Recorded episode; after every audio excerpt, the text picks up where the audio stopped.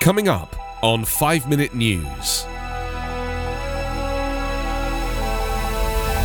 U S deaths from heart disease and diabetes climbed amid COVID.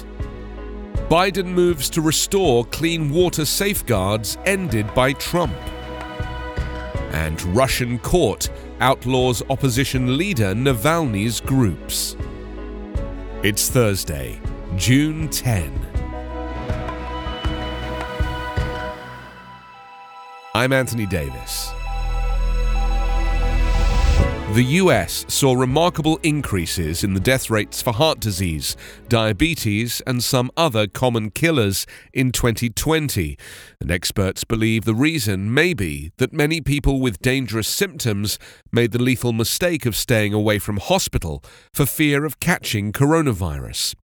The death rates posted online this week by federal health authorities add to the growing body of evidence that the number of lives lost directly or indirectly to the coronavirus in the U S is far greater than the officially reported COVID nineteen death toll of nearly six hundred thousand in twenty twenty to twenty twenty-one. For months now, researchers have known that twenty twenty was the deadliest year in U S history, primarily because of COVID nineteen. But the data released this week shows the biggest increases in the death rates for heart disease and diabetes in at least twenty years. The Centers for Disease Control and Prevention reported that nearly three point four million Americans died in twenty twenty, an all-time record. Of those deaths, more than three hundred forty-five thousand were directly attributed to COVID nineteen. The C D C also provided the numbers of deaths for some of the leading causes of mortality, including the nation's top two killers, heart disease and cancer. But the data released this week contains the death rates, that is, fatalities, relative to the population.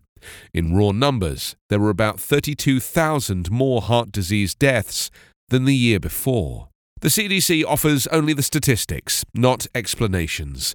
The agency also did not say how many of the fatalities were people who'd been infected with and weakened by the coronavirus, but whose deaths were attributed primarily to heart disease, diabetes, or other conditions.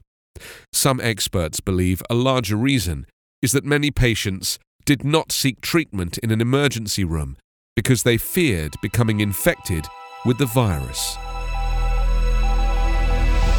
The Biden administration began legal action on Wednesday to repeal a Trump-era rule that ended federal protections for hundreds of thousands of small streams, wetlands, and other waterways, leaving them more vulnerable to pollution from development, industry, and farms.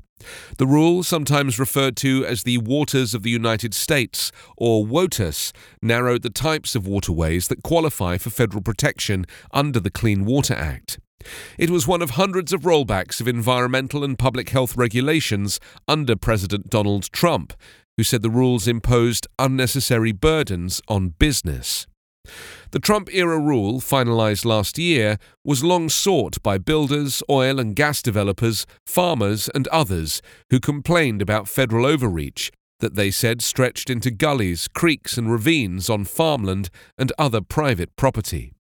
Environmental groups and public health advocates say the rollback approved under Trump has allowed businesses to dump pollutants into unprotected waterways and fill in some wetlands, threatening public water supplies downstream and harming wildlife and habitat.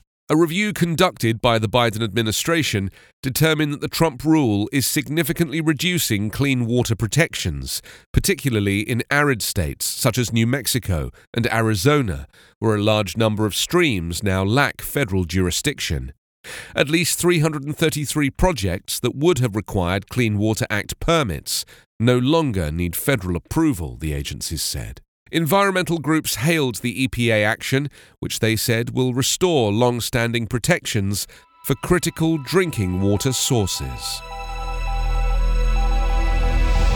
A Moscow court on Wednesday night outlawed the organizations founded by Russian opposition leader Alexei Navalny by labeling them extremist the latest move in a campaign by authorities to silence dissent and bar Kremlin critics from running for parliament in September. The Moscow City Court's ruling, effective immediately, prevents people associated with Navalny's Foundation for Fighting Corruption and his sprawling network of regional offices across Russia from seeking public office. Many of Navalny's allies had hoped to run for parliamentary seats in the September nineteenth election. The extremist label also carries lengthy prison terms for activists who've worked with the organizations, anyone who donated to them, and even those who simply shared the group's materials.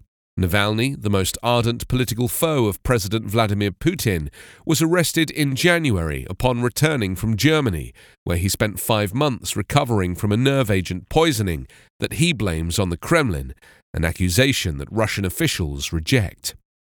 In February, Navalny was given a prison term for violating the terms of a suspended sentence from a twenty fourteen embezzlement conviction that he dismissed as politically motivated.